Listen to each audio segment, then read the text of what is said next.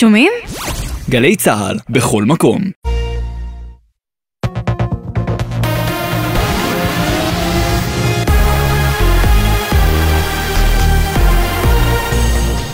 גלי צה"ל לשעה שבע, שלום רב באולפן עדן לוי עם מה שקורה עכשיו. אחרי כשלושה שבועות ללא פגישות ישירות בין הצדדים בבית הנשיא, ביום שלישי צפויה להתקיים פגישת משא ומתן בהשתתפות נציגי הקואליציה והאופוזיציה. כתבנו הפוליטי יובל שגב, שהביא את הפרטים לראשונה, מזכיר כי בשבועות האחרונים המשא ומתן התנהל בנפרד בתיווך אנשי בית הנשיא, אך ללא פגישות משותפות של הצוותים.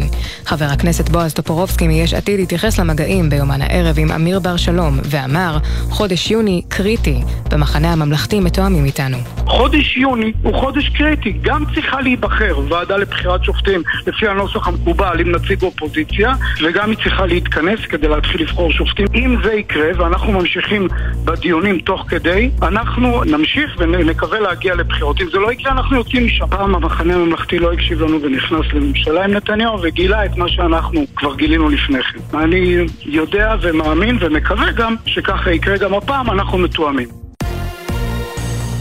הצעת המחליטים של הממשלה בנוגע לערכי הציונות תעלה להצבעה טלפונית בהמשך השבוע, לאחר שיושג נוסח מוסכם בין המפלגות. הביא את הפרטים כתב התחום הפוליטי שחר גליק. הצעת המחליטים של השר וסרלאוף שמטרתה לייהד את הנגב והגליל לא הגיעה להצבעה בישיבת הממשלה היום, בין השאר כיוון שהיא מתעדפת קרקעות לבוגרי צבא ובכך עשויה לפגוע בציבור החרדי. מזכיר הממשלה יוסי פוקס ינסח הצעה חדשה בקרוב ויעביר אותה לאישור ראשי סיעות הקואליציה. הממשלה צפויה להצביע על הנוסח החדש שיוסכם בין הצדדים כבר מחר במשאל טלפוני. ירי שבוצע מכיוון ג'נין פגע בשעה האחרונה בבית פרטי ביישוב גנר שבגלבוע. אין נפגעים, אך זוהתה פגיעה בדירה ונגרם נזק קל במקום. ידיעה שהעביר כתבנו בצפון, אדר גיציס. ראש הממשלה נתניהו הכריז היום על הקמת ועדת שרים לטיפול ביוקר המחיה. רמי לוי, מנכ"ל ובעלים רמי לוי שיווק השקמה, הגיב בתוכניתנו החיים עצמם, וטען, שורש הבעיה נמצא במדינה. יכול להיות שיש לו רצון, אבל מי שריכוזי, מי שמונופולוסטי ומי שכוחני זה המדינה. יש שם מכסים, יש שם מיסים, יש שם מכסות שלא צריך להיות בכלל מכסות, צריכים לפתוח את השוק באופן חופשי. יכול להיות שהוא הולך לטפל יחד עם אה, שר הכלכלה ושר האוצר, אולי יש להם רצון, אבל זה א' ב' של העניין. תוצאות ראשוניות בבחירות בטורקיה. הנשיא המכהן ארדואן מוביל בפער גדול על יריבו מהאופוזיציה. מדווחת כתבת חדשות החוץ שחר קנוטובסקי. אחרי ספירת יותר מ-75% מקולות הבוחרים, ארדואן קיבל את מירב הקולות עם 54%. יריבו, יושב ראש האופוזיציה כמאל קיליץ' דרולו, עומד על כמעט 46%. בוועידת הבחירות המרכזית של טורקיה דיווחו כי אחוז ההצבעה היום עמד על כ-84%, ירידה משמעותית לעומת סבב ההצבעה הקודם לפני në i. לידיעת הנהגים, כביש 40 נחסם לתנועה מצומת ציחור עד צומת מצפה רמון בשני הכיוונים בשל הצפה. הציבור מתבקש להישמע להוראות השוטרים במקום המכווינים את התנועה ולא לנסות לחצות צירים מוצפים. מזג האוויר, ירידה ניכרת בטמפרטורות אך עדיין חם מעט מהרגיל, חשש כבד משיטפונות בנחלי הדרום והמזרח. מחר ירידה נוספת בטמפרטורות שתהיינה רגילות לעונה. במזרח הארץ עדיין ייתכן גשם מקומי וחשש קל משיטפונות בבקעת הירדן, במדבר יהודה ובים המלח. לעדכונים נוספים חפשו את גלי צה"ל בטוויטר. אלה החדשות בצוות איתן מוזס ואורי ריב.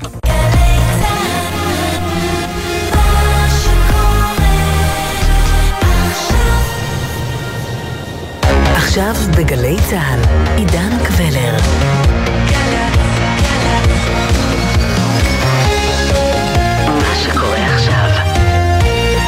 ערב טוב מגלי צה"ל. לאחר סוף שבוע חם מהרגיל, אנחנו מביאים בשידור נוסף את התוכנית 360 ביום, בהגשת עידן קבלר, העוסקת בסכנות הצפויות מהגעת הקיץ. התוכנית שודרה לראשונה ב-28 במרס 2023. האזנה נעימה. שלום לכם, מאולפן 360 ביום, ההסכת היומי של גלי צה"ל. הזדמנות מעולה לחצי שעה של העמקה, כל יום בנושא אחד, שמעסיק את כולנו מ-360 מעלות.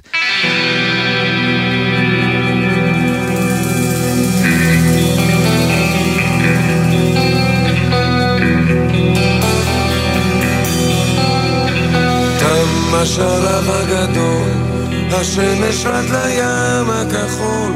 והפעם, בקרוב יהיה כאן חם מאוד, יותר ממה שאתם חושבים. אם 35 מעלות זה נורא מבחינתכם, אז תחשבו שוב, כי בדקות הקרובות נדבר על תחזית שצופה בין 45 ל-50 מעלות בצל. מה עושים? איך מתכוננים? ומה ההשפעות הביטחוניות והכלכליות שטמונות בתחזית הזאת. על כל זאת, במסע שלפנינו. היא יודעת כמה תוכל למשוך לא וכדי להבין על מה אנחנו בעצם מדברים, נפתח איתך ניר סתיו, מנהל השירות המטאורולוגי. רשות חירום אה, לאומית אה, מוציאה לכל גופי אה, החירום וההצלה תרחישי ייחוס. שהרעיון של תרחיש ייחוס זה איזשהו איום שמולו אתה צריך להתכונן. אז יש תרחישי ייחוס לכל מיני דברים כמו התקפות טילים, רעידות אדמה, ובשנים האחרונות uh, התחילו להכניס גם uh, תרחישי ייחוס שקשורים למזג האוויר, מזג האוויר קיצוני, אם זה שלגים, אם זה שיטפונות, אם זה שריפות, ועכשיו נושא של גל חום.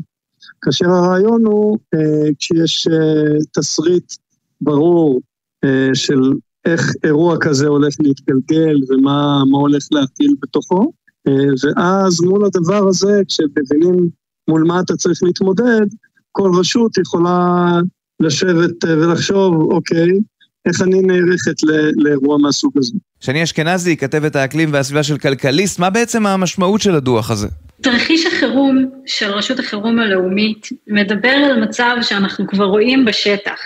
זה לא מצב קיצון שיקרה אחת להרבה מאוד שנים, אלא זה תרחיש שבו אנחנו נאלץ להתמודד עם גלי חום של 49 מעלות בקיץ, שיובילו להשלכות בכל תחומי החיים. הדבר אולי המיידי והמפחיד ביותר זה עלייה בתמותה. מחלות שקשורות בחום מובילות למוות. אז אנחנו נראה אה, שמחלות שקשורות לחום קיצוני, התמותה מהן תעלה בשמונה וחצי אחוזים מעל הממוצע. גם רמת האשפוזים מהמחלות האלה תעלה ב-10 עד 15 אחוז. אנחנו נראה שכל תחומי החיים יושפעו, כך שאם אתה רוצה להדליק מזגן בקיץ, כולם סביבך ידליקו מזגנים בבת אחת, ושיא צריכת החשמל יעלה בעשרה אחוזים בימים החמים ביותר, וגם השרפות ילכו ויתגברו. לא יהיה תחום חיים שלא יושפע ושלא מושפע כבר עכשיו, אבל פשוט זה ילך ויחניף משנה לשנה. מה שרשות החירום הלאומית אומרת לנו, זה שמשרדי הממשלה חייבים להיערך. הם לא יכולים עוד לשבת בצד ולראות איך המציאות מתגלגלת מיום ליום, כי ההתחממות היא עובדה מוגמרת.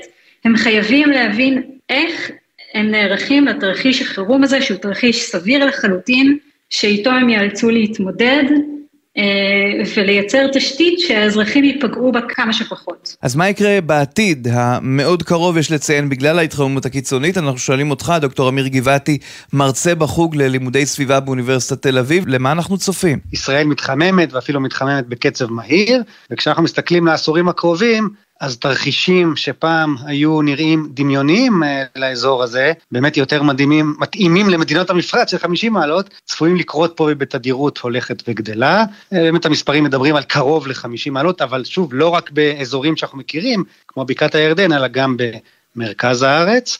אה, אנחנו עובדים מול משרד החקלאות ובאמת מנסים לראות איך ייראה האקלים העתידי והעתיד מהבחינה של אה, מים וחקלאות, ובאמת התרחישים הם אפילו יותר חמורים מהדוח של, אה, שרשות החירום פרסמה אתמול, למשל מספר הימים שהטמפרטורה תחצה את רף 45 המעלות, יהיה משהו שהוא כמעט אה, תדיר בקיץ. אז אם אירוע כזה, שעליו דרך אגב מתבסס הדוח, ובעקבותיו באמת התחילה כל העבודה הזאת לפני שנתיים, אירוע של שבוע שלם עם 45 מעלות, עבודה של משרד הבריאות הראתה גם את התמותה העודפת, אז הדבר הזה הולך להיות, נהיה יותר ויותר שכיח. אה, יש לזה השלכות באמת, אה, ש, שהיום קשה לנו להבין אותן. זה ישפיע מאוד על כל החקלאות, גידולים כמו חיטה, כמו גזר, תפוחי אדמה, לא יכולים לחיות בטמפרטורות כאלה. אנחנו עלולים למצוא את עצמנו באמת, שוב, זה לא מחר, אבל זה יקרה מהר מאוד תוך כמה שנים, מול אה, תפוקה הולכת ויורדת ככה בקצב מהיר. וזה אומר גם הרבה שריפות ודלקות. גם פה הערכה היא שמרנית, אה, כתוב בדוח שבהינתן גלי חום של קרוב ל-50 מעלות, אז תופעת השריפות אה, תגדל ב-10-15 אחוז. צריך להבין שתופעה כמו שריפה או שריפות ענק, מה שראינו לפני כשנה וחצי, באוגוסט 2021 בהרי ירושלים, זה לא דבר ליניארי שגדל בעשרה אחוזים, זה יכול שוב בבת אחת להיות שריפת ענק, לכן לתת איזה מספר כזה זה אולי קצת שמרני, אני חושב שהסכנה הרבה יותר גדולה. באקלים של 50 מעלות ויובש, ואנחנו לא באמירויות עם מדבריות של חול, אלא בכל זאת אזורים של חורש ים תיכוני, הסכנת השריפות באזורים מיושבים כמו הרי יהודה, כמו הגליל, היא הרבה יותר גדולה. ולכן זה בפירוש, שוב זה כבר נשמע קלישאה, קריאת אזהרה, לצלצל בפעמונים, אבל הנושא הזה של גלי חום הוא נושא שהוא גם נמצא בקונצנזוס ומוצק מדעי, אנחנו רואים את ההתחממות, זה לא איזה משהו של משקעים, שלגים, שפעם קורה, פעם לא. כאן אין מישהו שיכול להגיד אין מגמת התחממות, זה, זה, אנחנו מרגישים את זה כל שנה, אנחנו מודדים את זה, לכן זה לא ניתן לוויכוח. כל השאלה באמת, כמו ששאלת בהתחלה, עד כמה חמורים יהיו השלכות.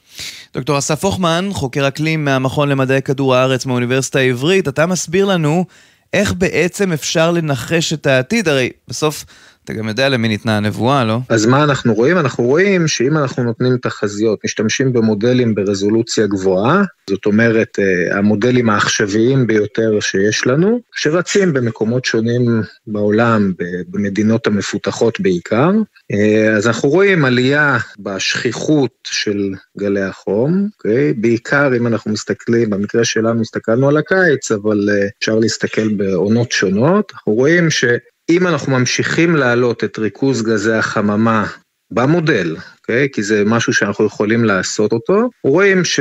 האורך של גלי החום עד סוף המאה, זאת אומרת, אם אנחנו ממשיכים כרגיל בעלייה, לא מורידים את ריכוז גזי החממה באטמוספירה בשום שלב, נראה קיצים שכמעט כל האורך של הקיץ יהיה גל חום אחד ארוך. מה זה אומר גל חום? זה שאלה אחרת, כן? גם בדוח של השירות המטאורולוגי אין הגדרה אחת, ואז צריך להגדיר מה זה אומר גל חום, בדרך כלל אנחנו מתייחסים לתקופה שהטמפרטורה היא מעל ערך מסוים, אה, לפחות לשלושה ימים. זאת אומרת, אם יש כמה שעות של טמפרטורה מאוד גבוהה, זה לא ייחשב גל חום. אה, אז אנחנו רואים עלייה בשכיחות, ואנחנו רואים עלייה בעוצמה של גלי החום, זאת אומרת, גם הטמפרטורה תהיה גבוהה יותר, וגם השילוב עם לחות גבוהה יעצים את uh, גלי החום. אז בואו באמת נתעמק במושג הזה, גל חום, שמענו מעט ממך, אסף הוכמן, אבל ניר סתיו, מנהל השירות המטאורולוגי, איך אתם מגדירים את זה? קודם כל, גלי חום אצלנו מאופיינים בעומס חום שמתמשך לאורך כל היממה. ובמשך מספר יממות. אם בחור, בקיץ אנחנו רגילים אה, לזה שבאמת בתקופת, ה... בייחוד אוגוסט, בלב לב הקיץ אנחנו עם אה, עומסי חום כבדים אה, בתקופת הצהריים, אבל בלילה עומס החום יורד. אם אנחנו רגילים שבקיץ ירושלים לא כל כך דביק ולא כל כך חם כמו בתל אביב, כאשר מגיע גל חום המצב משתנה, אנחנו מגלים שעומס החום נשאר כבד אה, לאורך כל היום, ובשעות הצהריים הוא אפילו מגיע לערך קיצוני, ככה שלמעשה לגוף אין יותר מדי זמן להתאושש מעומס החום, מהקוב, מה, מהקושי לפלוט את, אה, את, את החום מהגוף. גם בניינים דרך אגב, גם מבנים, כאשר לילה אחרי לילה הם לילות חמים, המבנה אוגר בתוכו את החום, תופעה של אינרציה, ואז אנחנו מגלים שמיום ליום אה, ההשפעות הפיזיולוגיות על האדם הולכות וגדלות, למעשה נוצר מין אה, אפקט של טשטוש. אז אחרי שהבנו מהו גל חום, בואו ננסה לדבר על ההשלכות קצת יותר לעומק של מזג האוויר הקיצוני הזה. שאני אשכנזי, קחי אותנו לנזק בטווח הקצר. הנזק המיידי ביותר שאתה יכול לחשוב עליו כשאתה, כשאנחנו מדברים על אירועי קיצון הוא כמובן נזק פיזי. הוא נזק מגלי חום שיכול להוביל אותך למיון, או נזק מגלי חום שיכול להוביל לתמותה, ואנחנו רואים שמוביל לתמותה בעולם. אנחנו רואים מה קורה, מה קרה באירופה כשהיה גל חום קיצוני. הדבר הנוסף שאנחנו מדברים עליו כמובן הוא נזק ליום-יום, הוא שיבושים ממש יומיומיים. אם אנחנו מדברים על 49 מעלות, אנחנו מדברים על ימים שיהיה קשה לצאת בהם מהבית. לא יהיה, אנחנו נצטרך לדלג ממזגן למזגן, אתה רואה את החיים שלנו במצב הזה? אנחנו מילא אנשים שעובדים מהבית, או אנשים שצריכים ללכת למשרד, אבל מה קורה עם אנשים שעובדים בחוץ, כמו למשל פועלי בניין, או אנשים בחקלאות? יכול להיות שהם לא יוכלו לקטוף במהלך היום או לבנות במהלך היום, והם יצטרכו לשנות לחלוטין את שנות, שעות העבודה שלהם ולעבוד מוקדם בבוקר ובלילה. שאלה נוספת כמובן היא מה, מה הטבע יוכל להעמיד לרשותנו במצב שבו אנחנו פשוט מרוקנים אותו מנכסיו. אם אנחנו פוגעים בסביבה כל כך, והטמפרטורה הולכת ועולה, אתה יכול לשבת במזגן, אבל אתה חושב שהחיטה יכולה לשבת במזגן? אני לא חושבת. האם המלפפונים יכולים לשבת במזגן, או תפוחי האדמה? ממש ממש כנראה שלא.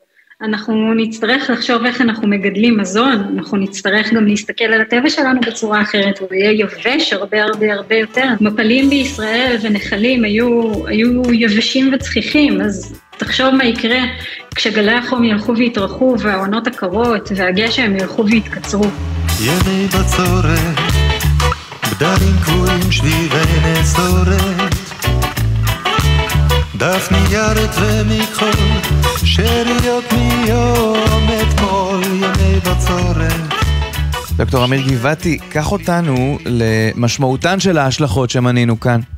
באמת משנה לשנה הטמפרטורות יהיו יותר גבוהות. עם זה אולי נצליח להתמודד, אז אם כשאנחנו היינו ילדים אז ככה הקיץ היה לא מאוד נורא, בטח כשהתרחקנו ממישור החוף החם והלך, בסביבות ה-30 מעלות, תמיד היינו מדברים על 30 בצל, כן? זה מה שאפיין את האזור שלנו. אז הדבר הזה כבר יישאר זיכרון רחוק, והממוצעים יהיו 30 פלוס, אנחנו כבר רואים גם בשנים האחרונות שטמפרטורה ככה בהרי יהודה, האזורים שהיו נחשבים אה, לא חמים הם כבר 32-33, עם זה אני אומר עוד איכשהו זה ככה בישול איטי של הצפרדע, נצליח אה, להתמודד. הבעיה היותר שנייה היא באמת גלי החום, ועל זה באמת אה, מדבר הדוח, וזה הזרקור שהוא מהיר, שאם הממוצעים אה, יעלו, אבל יהיו לנו גם אפיזודות כאלה של מה שאנחנו קוראים חמסינים, שרבים, זה לא רק בקיץ עצמו, זה עוד השלכה, זה גם בעונות מעבר. אז הנה ההשלכה השנייה, הראשונה, בעצם אפשר להגיד השלישית, הראשונה התחממות הדרגתית, השנייה גלי החום הקיצוניים, אז הזכרת מקודם 49-50 מעלות אפילו, והשלישית זה התארכות עונת הקיץ, או העונה היבשה והעונה החמה, אם פעם היינו מדברים על יולי-אוגוסט של אה, סאונה ושרב וחם, אז uh, אני אומר עוד פעם, לא תחזית, ראינו את זה בשנתיים האחרונות, כבר במאי 40 מעלות, לפעמים זה אפילו קורה באפריל, גם בנובמבר אנחנו נחווה תופעות של uh, גלי חום של 30 מעלות, למרות שכבר אמור להיות uh, סתיו, ואני מזכיר גם, שנה שעברה ולפני שנתיים, ראינו שריפות בנובמבר, אז עונת, ה, עונת הקיץ הופכת להיות שמונה חודשים. דוקטור אסף הוכמן, בעצם בגלי חום כאלה, מנגנון הקירור הפנימי, הטבעי של הגוף, לא יעבוד כמו שאנחנו מכירים. בני אדם, כמו שאנחנו יודעים, יש להם יכולת לקרר את עצמם, okay? דרך הזיעה. עכשיו, גלי חום עתידיים, אנחנו צפופים שהם יהיו לא רק טמפרטורה יותר גבוהה, הם יהיו גם עם לחות יותר גבוהה. Okay, אוקיי? ואז השילוב של שני המשתנים האלה ביחד מעצים את האפקט על בני האדם. זאת אומרת, יהיה לנו הרבה יותר קשה לקרר את עצמנו, כי הלחות באוויר היא גבוהה, עד למצב, למשל, יש אזורים במזרח התיכון, או באזורים אחרים, במפרץ הפרסי, בקרבה לגופי מים גדולים כמו הים התיכון, או ימים אחרים, אה, אנחנו נראה ימים שבהם הטמפרטורה המשולבת בין הטמפרטורה והלחות עלולים לגרום לנו לא לאפשר, לא לאפשר לבני אדם לקרר את עצמם בלי שום השפעה חיצונית, זאת אומרת בלי מזגנים. אז אנחנו רואים ימים שבהם אי אפשר יהיה להיות בחוץ בלי שיהיה לך איזשהו אמצעי שיקרר אותך שהוא לא הזיעה. אז מה יקרה כשלא נוכל לקרר את עצמנו? בגדול, זאת אומרת, אם אנחנו לא יכולים לקרר את עצמנו, אז אנחנו אה, מתים. זאת אומרת, הטמפרטורה תעלה ככה, הטמפרטורה של הגוף שלנו תמשיך לעלות, כי לא נוכל לקרר את עצמנו לבד. ואז נצטרך לקרר בצורה חיצונית. מה שאנחנו מצאנו למשל זה שכיום, בקיץ רגיל, יש משהו כמו 30 בני אדם שמתים תמותה, זאת אומרת תמותה עודפת של משהו כמו 30 בני אדם בעונת הקיץ רק בישראל. בתחזיות, כשאנחנו מסתכלים על תחזיות אל העתיד, במידה וגלי החום יעלו כמו שאנחנו צופים אותם, okay, לעתיד, אנחנו נראה תמותה שעלולה להגיע פי עשרה, זאת אומרת משהו כמו 300 בני אדם משהו כמו מספר ההרוגים בתאונות דרכים בשנה בקיץ אחד, בעשורים הקרובים. עכשיו, זה לא אומר שזה יקרה בעשורים הקרובים, זה יכול לקרות גם בשנים הקרובות. אז מה בעצם אפשר לעשות, ניר סתיו, מנהל השירות המטאורולוגי? כל גוף אה, תחומי האחריות שלו, אבל תחשוב לדוגמה על עירייה אה, שצריכה לחשוב על אה, אוכלוסיות שבתוך העיר יש קרוב ודאי גם אוכלוסיות חלשות, אוכלוסיות בלי מיזוג, אוכלוסיות שנמצאות יותר בחוץ, ועכשיו לחשוב איך לאוכלוסיות האלה תהיה אספקת מים, אולי בארצות הברית ובקנדה וגם באירופה עושים מקלטים, אזורים, אזורים מצוננים שאוכלוסייה יכולה להיכנס, אוכלוסייה חלשה יכולה להיכנס ולנוח שם מעומס החום. יש שורה של דברים שאפשר לעשות. אם אתה חושב על גופים, ש... גופי רווחה, גופים ש... שיש בהם אוכלוסייה מבוגרת, אה, אוכלוסייה שהיא רגישה, אה, זה לנטר את המצב, זה להקפיד על, על שתייה, להקפיד על, על ניטור של, של אנשים שהמצב שלהם הבריאותי הוא, הוא בעייתי.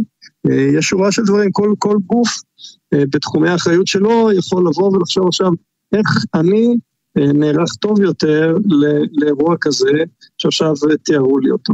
דוקטור אסף הוכמן, זה אולי טיפשי לשאול, אבל למה זה טוב הדוח הזה?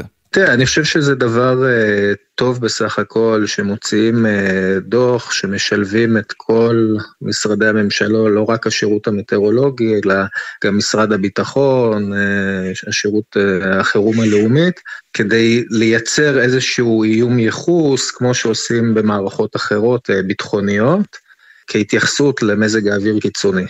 אוקיי? כי זה... גורם שישפיע עלינו, כבר משפיע וישפיע עלינו לא רק בתוך המדינה, אלא גם בהתייחסות למה שיקרה באזור אה, מסביב, הגירה של בני אדם כתוצאה מאירועי אקלים קיצוניים, אה, אז אני חושב שבסך הכל זה דבר אה, מבורך. אז בעצם שום דבר לא ישתנה עד שהפוליטיקאים אתם יודעים, ואנשים נוספים שנמצאים בעמדות מפתח לא יתעוררו, נכון? זה בעצם מה שאת אומרת לנו, שאני אשכנזי מכלכליסט? מה שקורה בישראל זה שהנושא הזה עדיין נחשב אה, אולי לשולי החדשות. הפוליטיקאים לא מרבים לעסוק בו, הכנסת הזו זו כנסת שיש בה כנראה מעט מאוד אנשים שזה מעניין אותם, ובינתיים העולם דוהר, אנחנו לא נוכל לעצור אה, לבדנו כמובן את שינויי האקלים ואת ההתקוממות, אבל אנחנו חייבים להיערך למצב שבו הכל מחמיר, ואנחנו לא עושים את זה. אנחנו לא עושים את זה כבר הרבה מאוד שנים, ואנחנו לא עושים את זה עכשיו.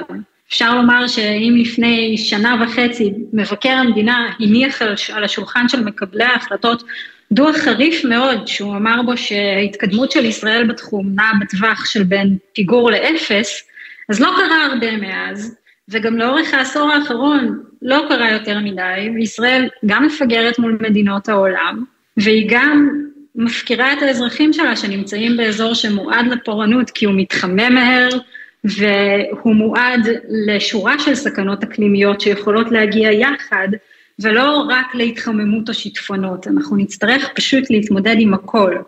וזה לא קורה בשום זירה כרגע בישראל. דוקטור אמיר גבעתי, יש לעניין הזה גם השלכות ביטחוניות, נכון? ובשביל זה אנחנו צריכים להסתכל קצת אה, בפרספקטיבה יותר רחבה. אז פה צריך לצאת באמת קצת מהשכונה שלנו הקטנה, אה, עם כל הבעיות שגם ככה יש לנו. אז אחד זה באמת הנושא של ההצתות, זה די ברור, ואנחנו כבר רואים את זה גם כן, באמת בשנים האחרונות, שגם העונות החמות האלה מתלבשות על אה, תקופות רגישות ביטחוניות, אז, אז ראינו גם בעבר שהפוטנציאל גדל ובאמת זה יכול להשפיע. אבל אם אנחנו, עוד יש לנו אמצעים להתמודדות, אמרנו את כל הבעיות של החקלאות בישראל, אבל צריך באותה נשימה גם להזכיר שישראל יודעת, או לפחות ידעה עד היום, לייצר פתרונות באמת אה, מדהימים, גם של מים וגם של חקלאות. אבל מה לגבי כל השכנים או מדינות האזור שייפגעו בצורה הרבה יותר קשה, שלהם אין אה, חממות או אין טפטפות, ואם יש גל חום אה, שמגיע מוקדם, או משקעים ש, שלא מגיעים ומתייבשים, אז זה יוצר הרבה יותר אי שקט. יש כמובן מומחים יותר גדולים ממני, גם לדמוגרפיה וגם לביטחון אזורי, אבל כשאנחנו מחברים אה, קשיים או הקצנה אקלימית עם אם, אם זה פוגש תשתיות ו, ועמים שלא לא, לא מצליחים להסתגל למצב הזה, אה, אז אין ספק שזה עוד מרכיב בביטחון האזורי, הייתי קורא לזה. הדוגמה הכי טובה, שיש לזה כבר פרסומים ומאמרים, זה הדעות שגורסות שחלק מהסיבות, אני לא יודע אם זה מה, מה הדומיננטי ביותר, אבל חלק מהסיבות למלחמת האזרחים בסוריה נגרמה עקב הבצורת הגדולה, שקצת אולי שכחנו אותה, אבל כל התקופה של ישראל מתייבשת, מי שזוכר, והמחסור במים שהיה פה לפני כעשור, היה בדיוק חופף לבצורת הזאת. חקלאים בסוריה, בעיקר בדרום מזרח סוריה, באזור של דארה, נפגעו בצורה אנושה, נאלצו לנטוש את הגידולים שלהם, היגרו לערים הגדולות, כל זה יצר שם אי שקט, ואין ספק שזה תרם. אז שני אשכנזי, כמה זה בכסף? כלומר, יש פה נזקים כלכליים גם. אנחנו רואים גם בעולם את המגמה הברורה. ככל שמשבר האקלים הולך ומחריף, גם הכלכלה שלנו משלמת מחיר, וגם אנחנו משלמים מחיר בחיים האישיים שלנו. אפשר לתת שתי דוגמאות רק מהעת האחרונה.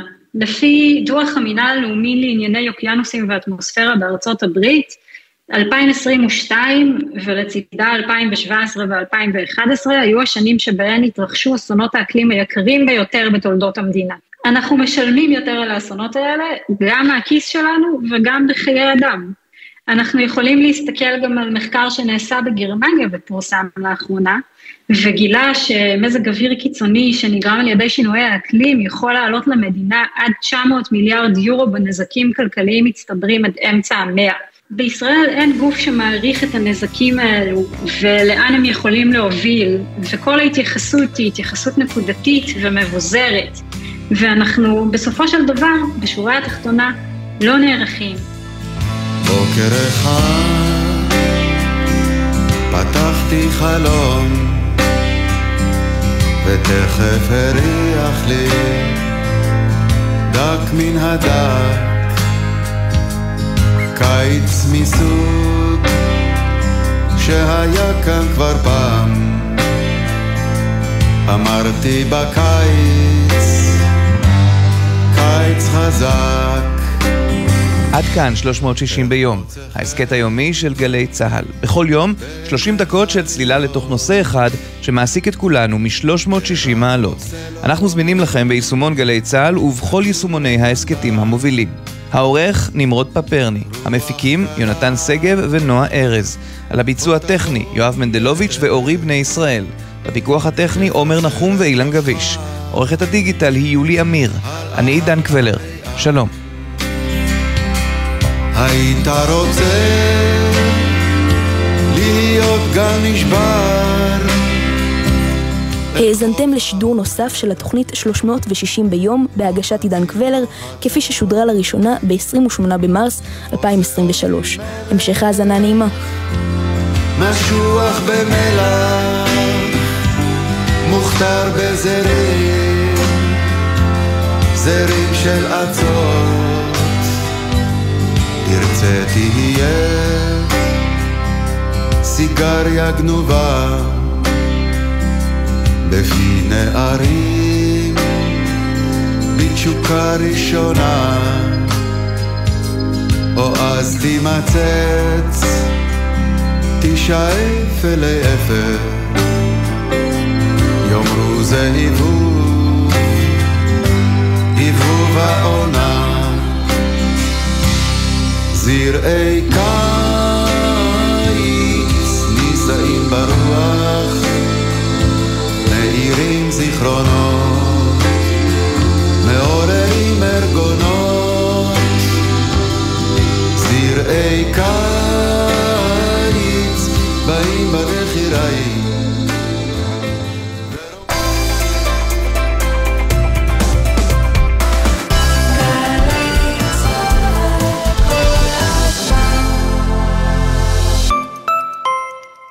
הכירו את שרה, אחות מיילדת בפנסיה. בכל חודש היא ילדה 45 תינוקות בממוצע, שזה בערך 540 לידות בשנה. אם תכפילו את זה ב-40 שנות עבודה, תבינו שמספר הילדים שהיא עזרה להביא לעולם יכול למלא איצטדיון שלם. אספקט, שרה. תנו כבוד למבוגרים שלנו. הם ראויים לזה. הביטוח הלאומי, לצדך ברגעים החשובים של החיים. עכשיו בלוטו 22 מיליון שקלים, ובדאבל לוטו עד 44 מיליון שקלים. בומבה! המכירה אסורה למי שטרם מלאו לו 18. אזהרה, הימורים עלולים להיות ממכרים, הזכייה תלויה במזל בלבד.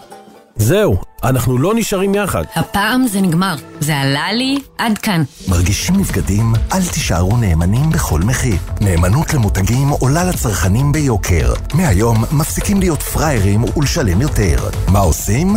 לא נאמנים למותגים, נאמנים למחיר. צרכנות חכמה, זה בידיים שלנו.